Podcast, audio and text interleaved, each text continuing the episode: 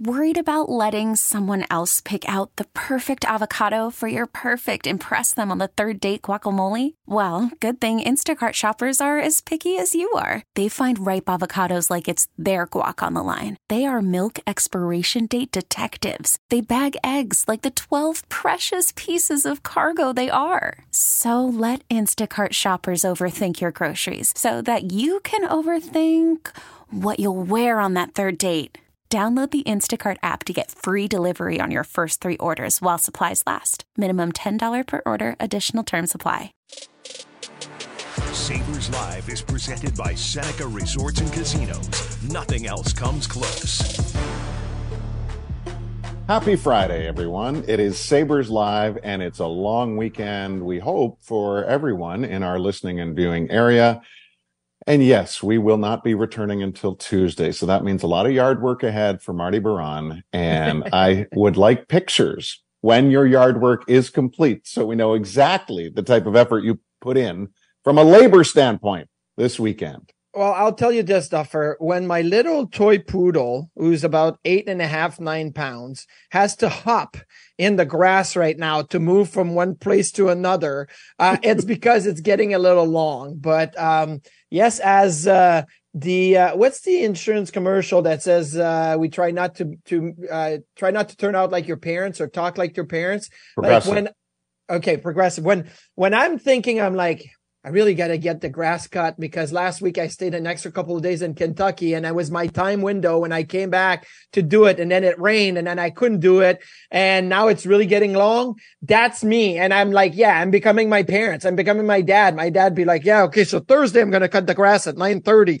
so that I'm done by noon because then I'm going to golf at 1230. And it's like everything has to be really planned. So yeah, that's my weekend. I'm looking ahead to is uh, yard work extravaganza. So back when your dad wasn't your dad yet, the Sabres were getting started as a franchise, as yes. were the Vancouver Canucks, expansion cousins, if you will. Some would say siblings. I think cousins is the more appropriate term because they are separate ownership after all. Um, remember the spin of the wheel? Remember as we look into our teams oh, of the yeah. day and start with Vancouver, you know, I unearthed some, um, something I obviously didn't know today. Um, when looking back at how it all began, not not the spin of the wheel. I mean, the spin of the wheel was the greatest uh, stroke of good fortune this Buffalo yes. franchise could have ever had, as it ultimately allowed them to take Gilbert Perreault, and then, um, you know, the rest is history, as they say. But how many times do you think Buffalo and Vancouver faced off against each other in the first couple of years? In the first couple of years, I would think probably four times, five times at most. Six. Six, okay. In the first year, six times in the second year. No way. Times in the fourth year, even when the league had expanded to 16 teams at that point. Okay. That is insane from a travel standpoint. Remember, this was not luxurious travel no. back in the day. And yeah, Vancouver handed it to Buffalo a couple of times early on to get their first ever rivalry started. Since that point in time, they've been pretty much dead even. Uh, the Sabres and Canucks, Buffalo 53, 55, and 20 all time against Vancouver. Uh, but they have defeated them twice in postseason play back in 1980 and 81, both in preliminary round matchups. The Sabres, how about this? In 1980, this just every time I revisit it, for whatever reason, it gets worse and worse and worse from the standpoint of how great mm-hmm. the team was and how they just didn't win that year. Buffalo yeah. was the two seed in, tw- in 1980. It was yep. two versus 15. The only team that was better in the regular season was the Philadelphia Flyers, who had a 35 game unbeaten streak that yep. year. Buffalo ended the season on a 14 game point streak, which is their still longest in franchise history. And they also had only two losses in the final 25 games. Unbelievable how good this team was. They were light years ahead of everybody in goals against that season. They beat Vancouver in the first round. They would go on to the Stanley Cup semifinals and lose to the Islanders. But that's kind of, you know, that's these are the origins of Buffalo and Vancouver. And and you know, we were joking off air about mirror images let's look at these franchises respectively 53 seasons. Buffalo has made the postseason 29 times, been to the cup final twice, no cups. Yeah. Vancouver, 53 seasons. They've been to the playoffs 28 times, three trips to the final, no cups.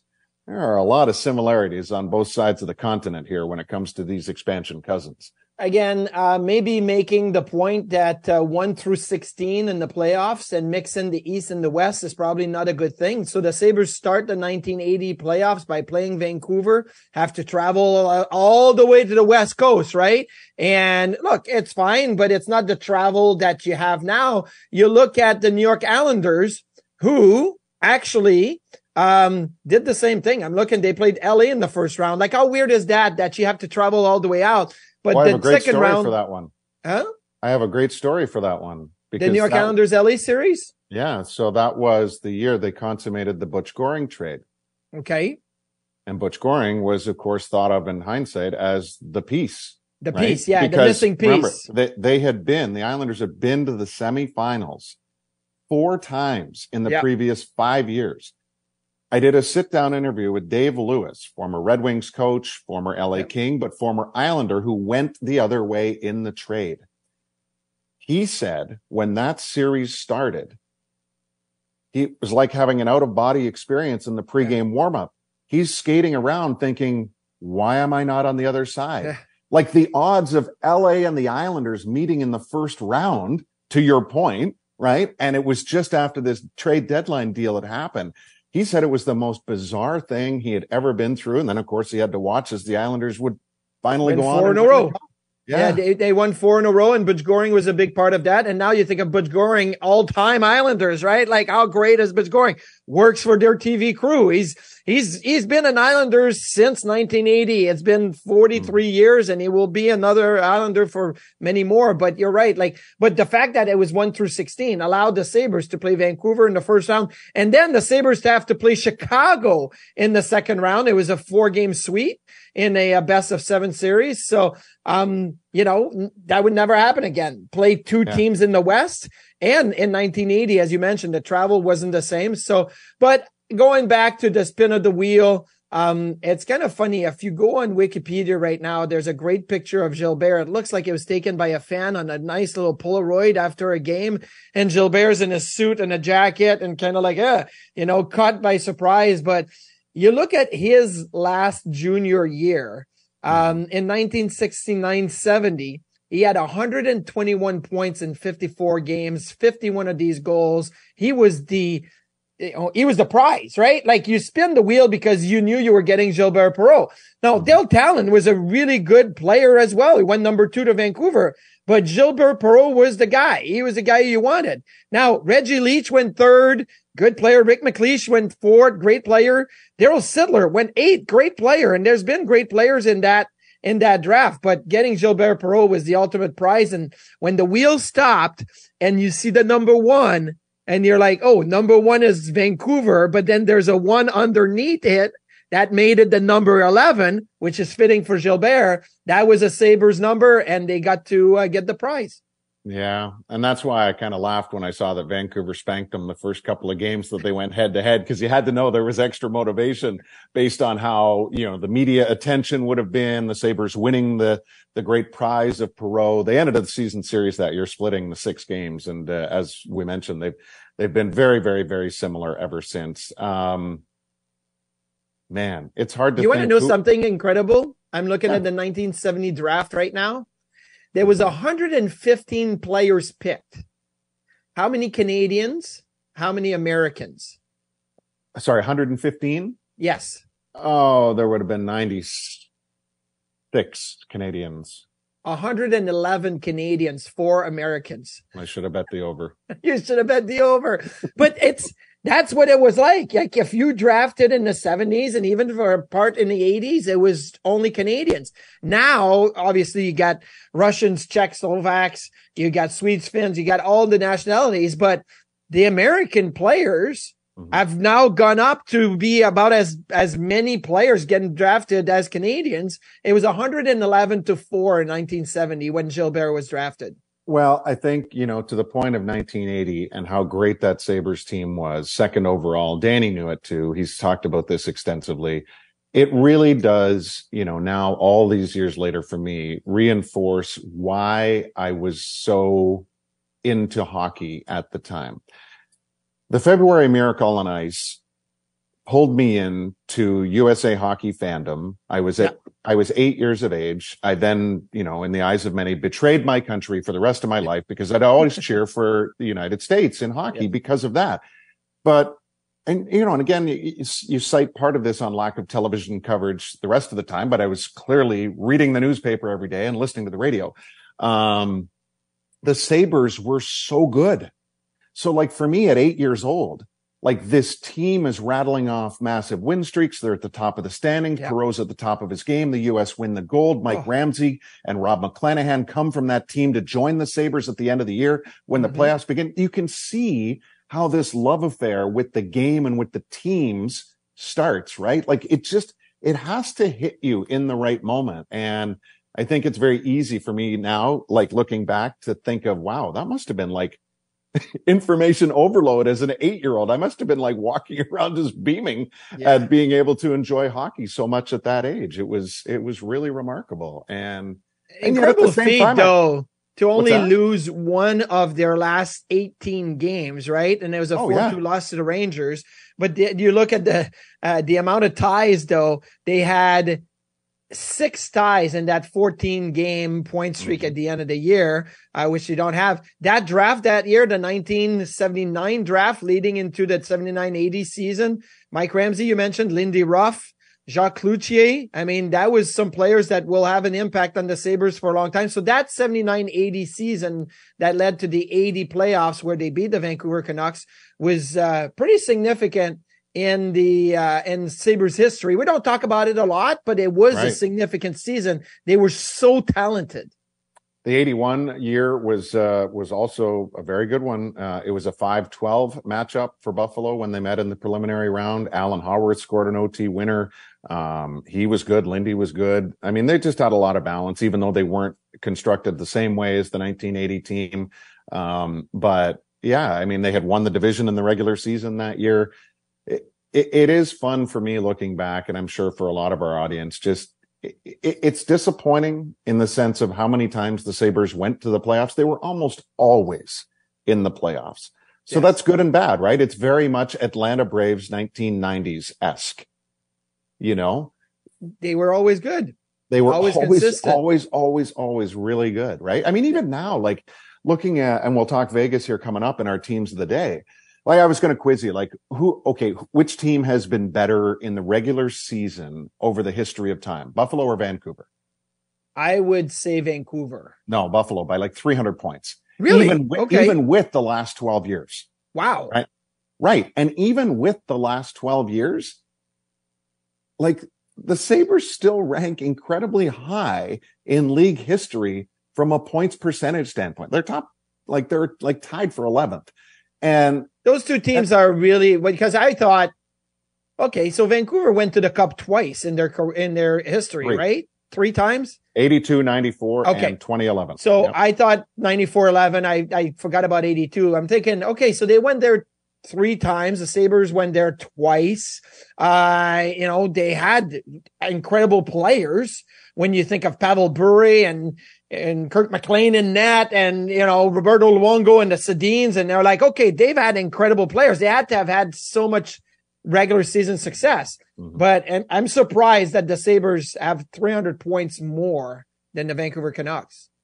They had some lowly years. There are no question about that. Um, and let's face it, they quote unquote grew up in the Smythe division and that yeah, was not fun. Is not a good when one. You, when you were facing Edmonton and Calgary, not to mention Winnipeg with Dale Hawerchuk, a, a, another team that simply couldn't get over the hump because of how good Edmonton and Calgary were. Vancouver took their lickings because of all that for a long time, you know, and uh, yeah, yeah, it's it, the eighties. The eighties were a tough decade for the Vancouver Canucks, probably. And then it, uh, you know, you yeah. talk about eighty two making it to the finals, but then after that, it uh, oh, was that Harry Neale in '82. Yes, and well, Roger Neilson with the Roger white Neilson with yeah. the white flag. Harry Neale Yeah. still to this day talks about how he opened the door for Roger Neilson because he got suspended in Quebec City after Mm-hmm. a fan basically slapped one of his player across the helmet.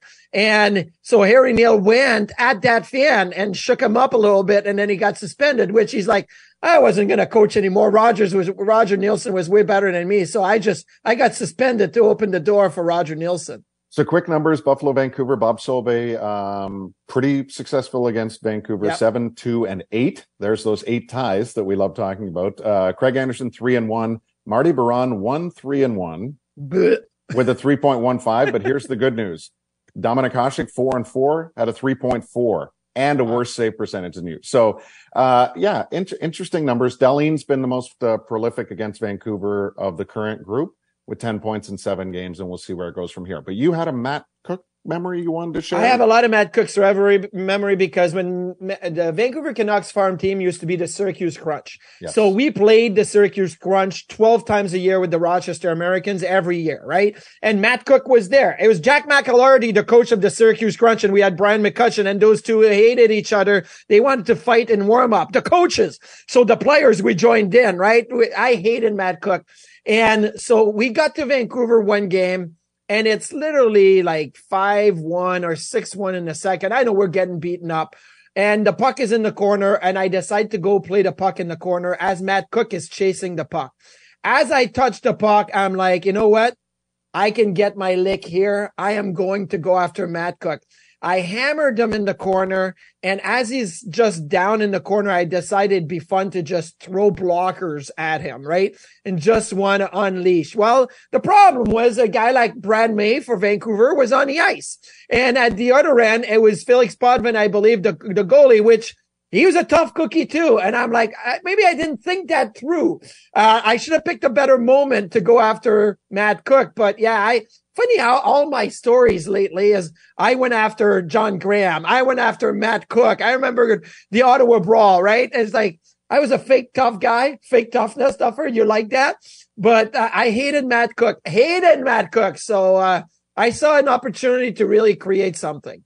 Now, correct me if I'm wrong. Is this on the front end of everybody hating Matt Cooke?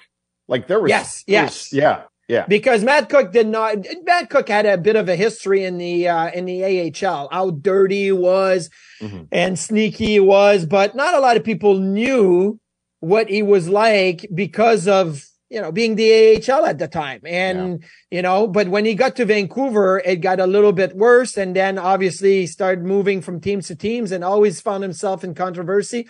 But man, I dropped a good right hand blocker Mhm. bomb on Matt Cooke as he was laying down. I feel like this was a clean hit. Yes. Um, and, uh, although I'm not fair play, so I shouldn't be hitting people either, but it was a nice sh- hip shoulder action and then a nice, uh, it's like UFC when I, I, you have a takedown and you jump on top of the guy and you just keep beating him. That's what I did with Matt Cooke. I appreciated your efforts there. I was a big fan of it, and uh, you know, Matt Cooke obviously would uh, create oh quite a reputation for himself from uh, from you know before that point and then moving forward. You didn't have to mention though the nickname of their AHL team because that was actually why Michael Peca had that Yes. nickname coming to Buffalo in the trade from Vancouver. He was already Captain Crunch because of his time, right? It wasn't that part of it. That's part of it. He was Captain Crunch playing for the Syracuse Crunch. And then in 1995 at the NHL draft in Edmonton, Alberta, that was my draft sitting in the crowd, right? And all of a sudden it's, uh, there's a trade to announce and the Vancouver Canucks and the Buffalo Sabres have, uh, concluded a trade that sent Alexander Mogilny to the Vancouver Canucks. And in return, the Sabres got Mike Wilson and Michael Peca and a first round pick. That first round pick was used right away to draft Jay McKee. And so Jay McKee got picked by the Sabres first in the 95 uh, NHL draft. I was picked a few draft pick later because the Sabres ended up with two first round picks. So that trade, Mogilny trade to Vancouver, again, a connection with Vancouver allowed Jay McKee and myself to become Sabres in the 95 NHL draft. Shayna Goldman's coming up here on Sabres Live today. Lots to dive into, including the uh, developments as far as the PWHL. And Shayna's going to really take us through, um, you know, this fascinating time for women's hockey. Yes, Marty? No, before we move on to Vegas, a quick story also on Vancouver Duffer. You've been there. Vancouver is a great city. Uh, it's got great food, great seafood. Like we all talk about Seattle, right? And how they have the, the market and the seafood. Vancouver is very similar. I remember one time we went to this seafood place in Vancouver and we're sitting at the uh, oyster bar and whatnot. And mm-hmm. the guy chucking out oysters or whatever, there was a pearl in one of them. And, and the whole place went crazy, right? Because whoever ordered the oyster is that it, the pearl ended up in is supposed to keep it. So they like went to the table with the oyster and the pearl in it and the whole place went crazy. I'd never seen anything like that, but yeah, it was right there as we were eating wow. at the oyster bar that happened. Uh, I made a bad decision in Vancouver once. Oh, you went to the Roxy and you uh, stayed there too long. I stayed in Vancouver too long. It was in, I don't remember. We were in Vancouver for a number of days. It was a really stretched out road trip. And the club was going from Vancouver to Montreal. It was Super Bowl weekend so the game was Friday. The club was staying over and flying at some point Saturday. They were going to have all day Sunday, Super Bowl party, blah, blah, blah. Well, as you know, I tend to love my concerts and yes. Airborne Toxic event was playing a benefit show. So very, very, very small, intimate thing. And I thought it would be smart to just, eh, I got lots of time. Like they don't play in Montreal until like Monday or Tuesday. It's, you know, well, the show was fine.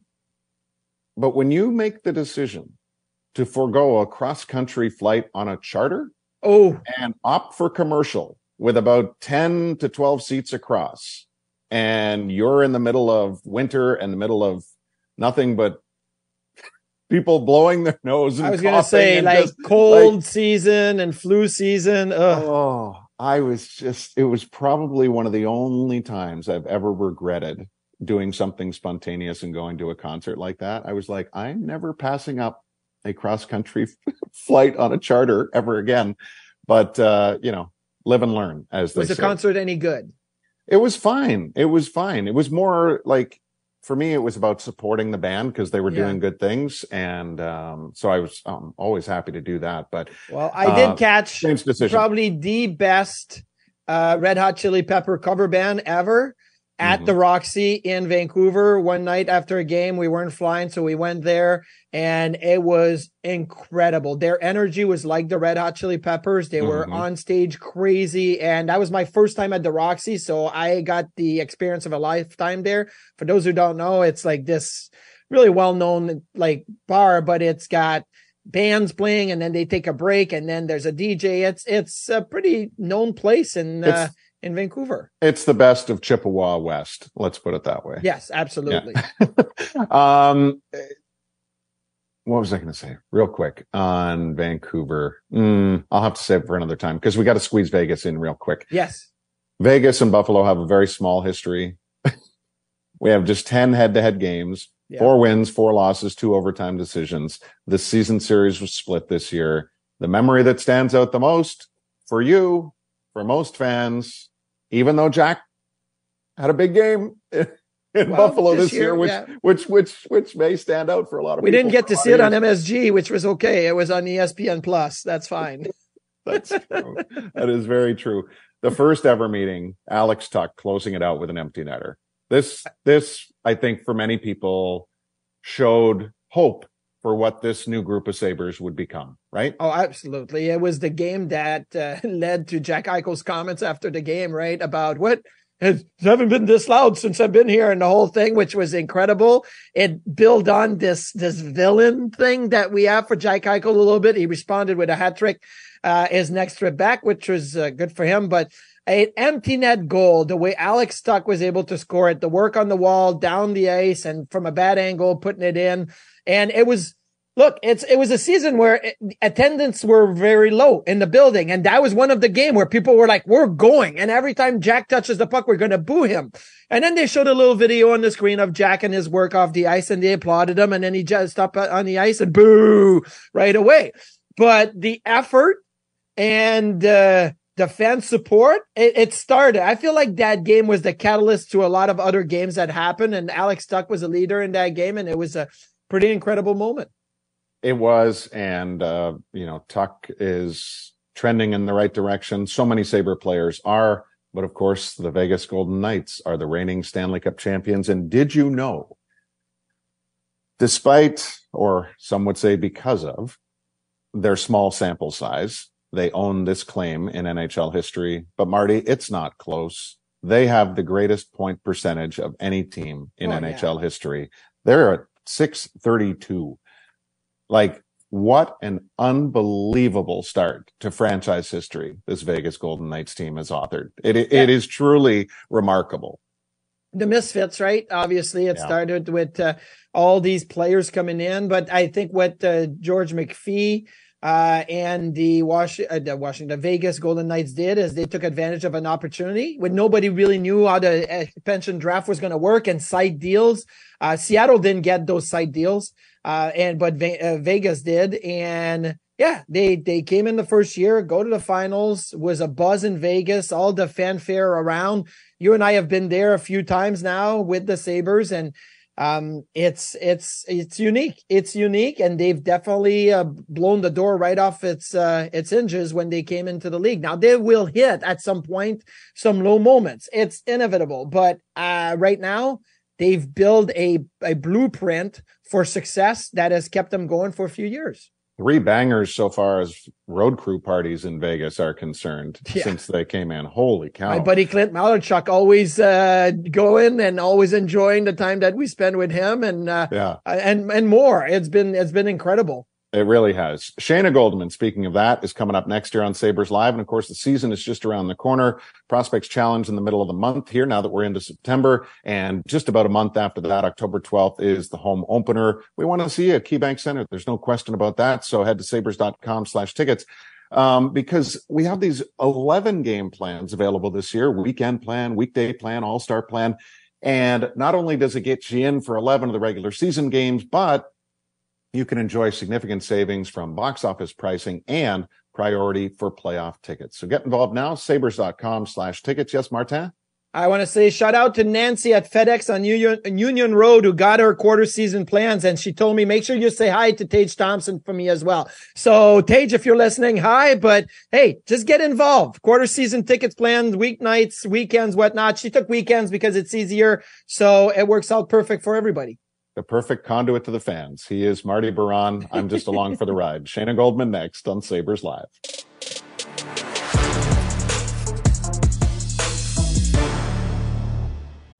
Call from mom. Answer it. Call silenced. Instacart knows nothing gets between you and the game. That's why they make ordering from your couch easy. Stock up today and get all your groceries for the week delivered in as fast as 30 minutes without missing a minute of the game. You have 47 new voicemails. Download the app to get free delivery on your first three orders while supplies last. Minimum $10 per order. Additional terms apply.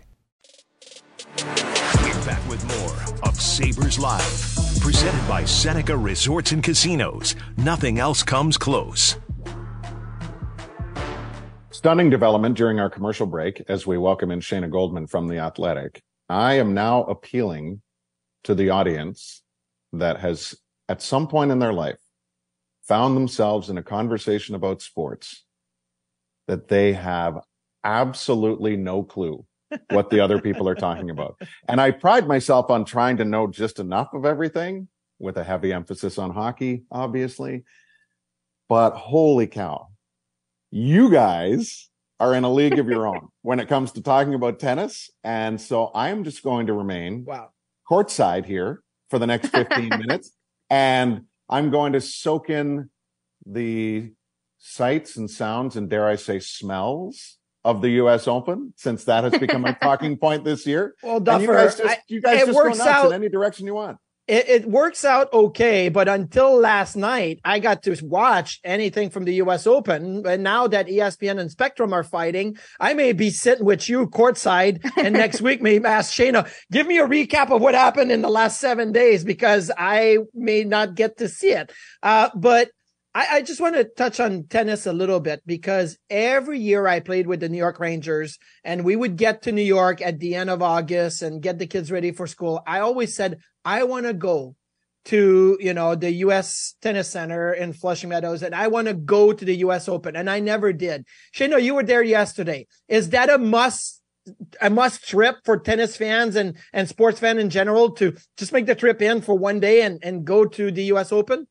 Yeah, absolutely. It's it's such an experience. The vibes it, I feel like tennis has gotten a little trendier the last couple of years with like Serena's comeback last year. And like, it definitely felt like there were a lot of new fans coming in this year and mm-hmm. it is bougie. So you have to get past that whole element of it because it's a lot.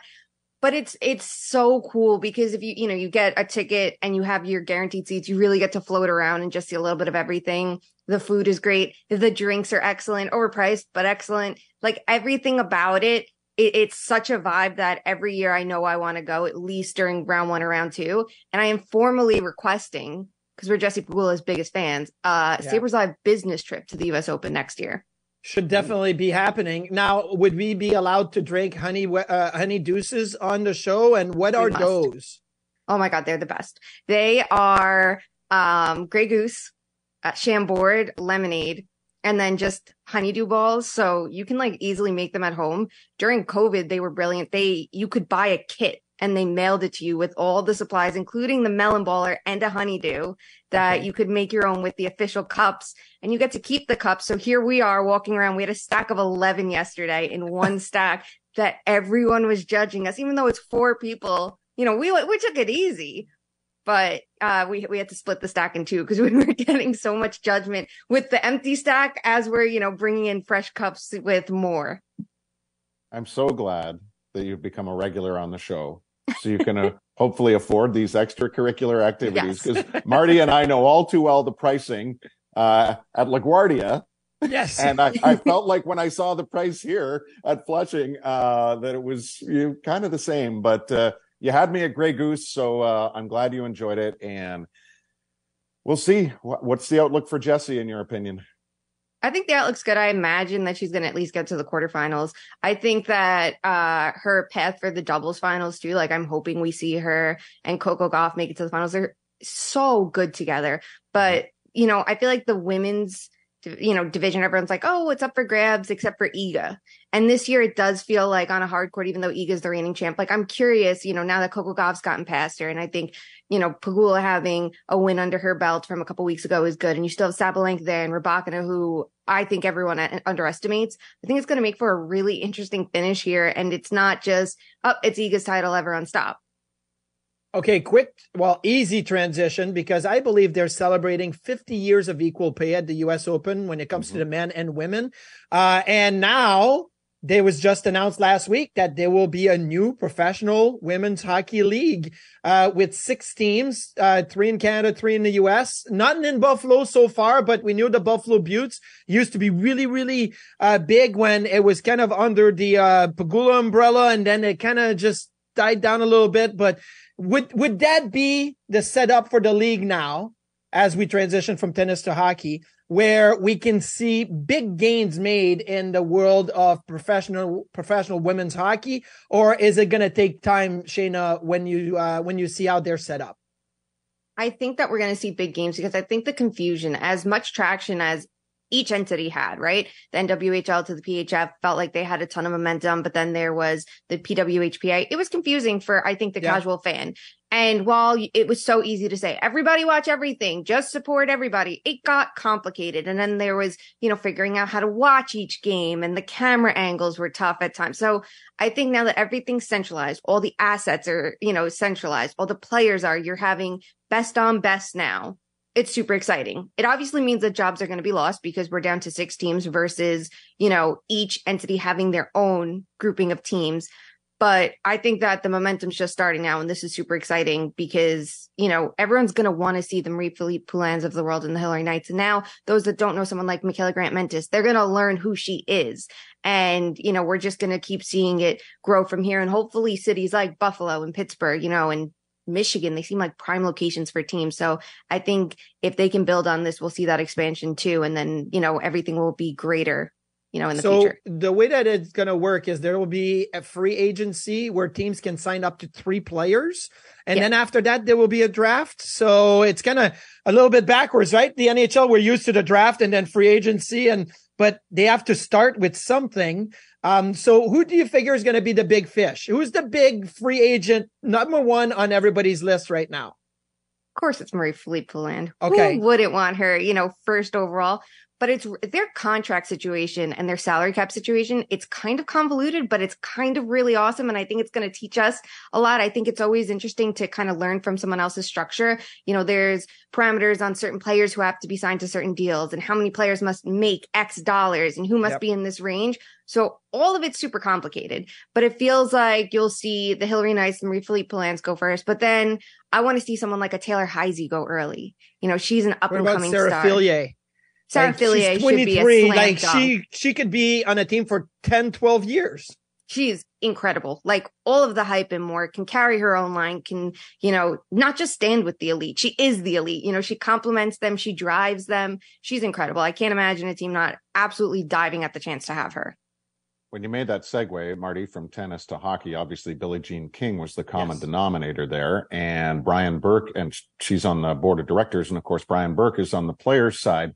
Um, Shayna, in your opinion, how how critical is it to have uh, people with this reputation and stature within the game here, and then how quickly, because of their experience, but also you know business sense and all the rest of it, how quickly do you think we could see this league grow in time? So someone like Brian Burke, I think, is so good because I think to the old school NHL fans, he has legitimacy, right? And I think he's someone for me more new school fan, I don't agree with this ho- hockey takes 99% of the time when we talk about the on ice, but anything off the ice and the inclusivity, there's no one better out there than him. So I think him being a part of this, he's always been a vocal supporter of women's hockey. He's always stressing the best way to support them is showing up and going to games and investing in them. And to see that he's now investing in them, I think that's huge. And I think, you know, it just shows what a big deal this is, right? You know, this is someone who was with NHL teams and he sees the value here. I, I hope that sparks, you know, some fans from, you know, recognizing that. And I think that there are some really smart minds in it. I hope we see a lot more of the PHF, you know, coaches and, you know, managers who I think did a really good job get included in here too. But I think already we're seeing, you know, good building blocks with who is a part of this league. And I hope that means, you know, expansion soon. And I think they're going to be smart and calculated with it because the worst thing you can do is jump too quick. We saw that with the PHF with their salary cap numbers that they knew they were never going to match. So mm-hmm. you have to be cautious with it, you know, to keep things stable. That's the biggest thing, right? We always hear the instability in women's hockey and that's what everyone flocks to, the drama with it. But I think just keeping it stable and measured is going to be so important here but you want to give opportunity as quickly as possible to more and more young players, right? And the only opportunity yep. to do that is give them more jobs to work with. And, you know, we started the show. Vancouver was one of our focal points today, expansion cousins of the Sabres. Like if you think back to that time where the league went from six to 12 to 14 to 16 to 17 to 21, it, it, did happen pretty quick and and you know we were seeing movement every couple of years and i really hope that this league is able to latch on to that business success early enough to then lay that blueprint in other markets and and really you know foster the success of all teams because it's not going to fly if there's instability mm-hmm. anywhere right like you have to yeah, have of course these, these this this you know uh, I, I'm looking for a better word than stability, but um, you know, I, I just I'm really hopeful. But Marty said it. Like, I mean, you sit here in in markets like Buffalo and Detroit and others, and you just want to get them involved. I think as quickly as possible. Yeah, and it feels like there's a door open for it, which is nice with nice with the neutral site games. And we're going to see how NHL teams step up because the league itself, we know, is only going to do so much. They've made promises. Well, it's down to one league, and you know we'll just double. We're not spending any more. It's just we're sending all the money in one place, and that's pennies for them. So mm-hmm. I like that they're standing on their own. I don't think that just jumping and begging the NHL to help is the answer because I, you know I think that they had their own ripples. They have their own things to solve this year. But I'm curious how individual teams step up. We've seen the Buffalo Sabres, how they partnered with the Beauts. We saw the Pittsburgh Penguins. They've never had a women's hockey team there, you know, from any of these entities. And yet they've been so quick to be a part of it. So I think the neutral site games will be kind of telling on who is ready to step up. And if there's that financial backing, we know there's the talent. We know there's the players. It's not going to water it down if you had two teams next year, right?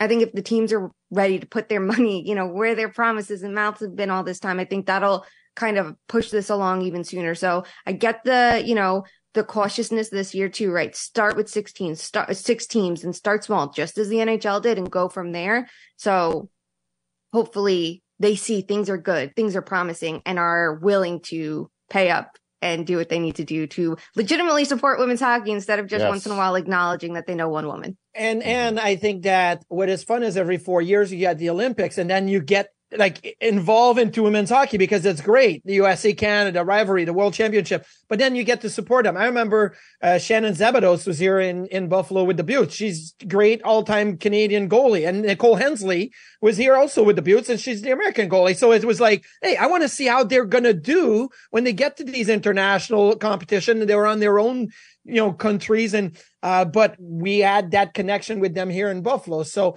hopefully that takes up that traction, right? And and keeps going uh, quickly because the Champions Hockey League, nobody knows what the Champions Hockey League is, but we still have to talk about it because they came up with three rule changes for their Champions Hockey League play that I want your take on it. One is the full two minutes. If you take a minor penalty, it doesn't matter if you get scored on, you are, you remain on the penalty kill is a new rule.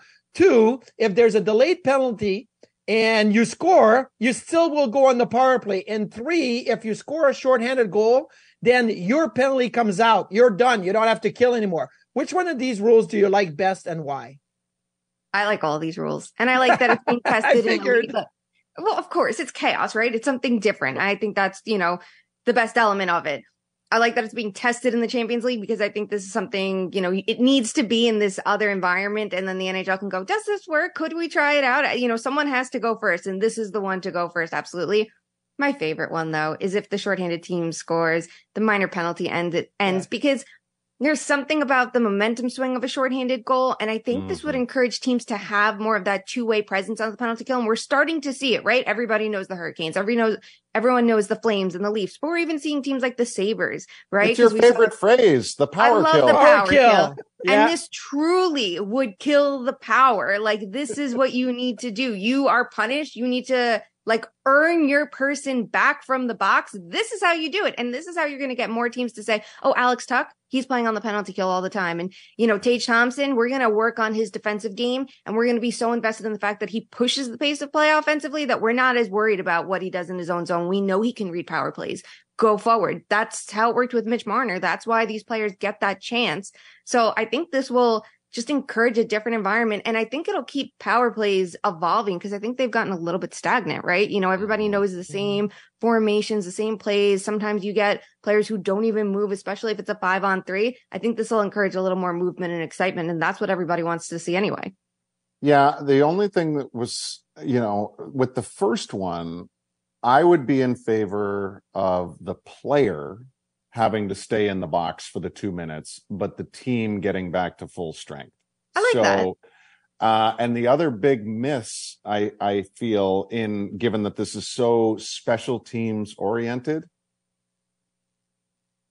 teams should never have been and never should be allowed to ice the puck when they're in a position of deficit you're you've committed a crime and now you're getting a get out of jail free card. It has never made sense that you can't ice it at five on five, but you can when it's four on five or three on five. So I would have liked to have seen some tweaks there. That's bold. I like that. But I really like the move of the player can't leave the box, even if you mm-hmm. go back to full strength. But I would say if we're going there, I would like to see goalies. Marty, we've talked about this before. Okay. I want to see them serve their Yes. minor penalties a little bit day, more often. And I hope it doesn't lead to injury, but how cool would it be? And Marty, you said this, if you had specialists for situations like that, like you are the penalty Yeah. kill specialist goalie, like that would be so interesting. I think we'd actually learn something about the position instead of all of us deferring to goalies because we just don't understand it. Yeah, no, I don't like that, but I think it's it's genius, but I don't like it. Although I have to say, prior to the 0405 lockout, I was like, oh, we got to keep the red line in, two line Yeah. pass, the touch icing, and all of that. And now I watch games from the before that era, and I'm like, Mhm. ugh, that was boring. Let's Yeah. let's speed it up. So I'm good with the uh, aggressive nature. Shayna, we got to fly. Uh, have a great Labor Day weekend. Enjoy the tennis. We'll see you soon. Okay, thanks for having me. Back after this on Sabres Live.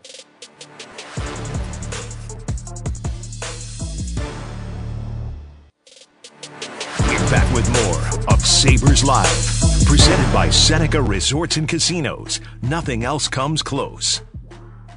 Want to rub shoulders with your favorite Sabres while playing games, enjoying food and drinks, and putting your own hockey skills to the test? Buffalo Sabres Fan Fest, presented by Coca Cola Zero Sugar, is the place for you. The event runs September 16th. That's Saturday from 11 a.m. to 6.30 p.m. We'll include all the fun from last year, along with some new touches to ring in the 23 24 season, player appearances, dunk tank, photo ops with banners, kids combine, hockey fest, and more. Marty, there is a terrible rumor going around that you and I may be victims of the dunk tank. Your well, we may, but we also have a uh, Sabres uh, prospect challenge game later that night, so we can't be too messed up because we're gonna have to be presentable for the fans at Harbor Center.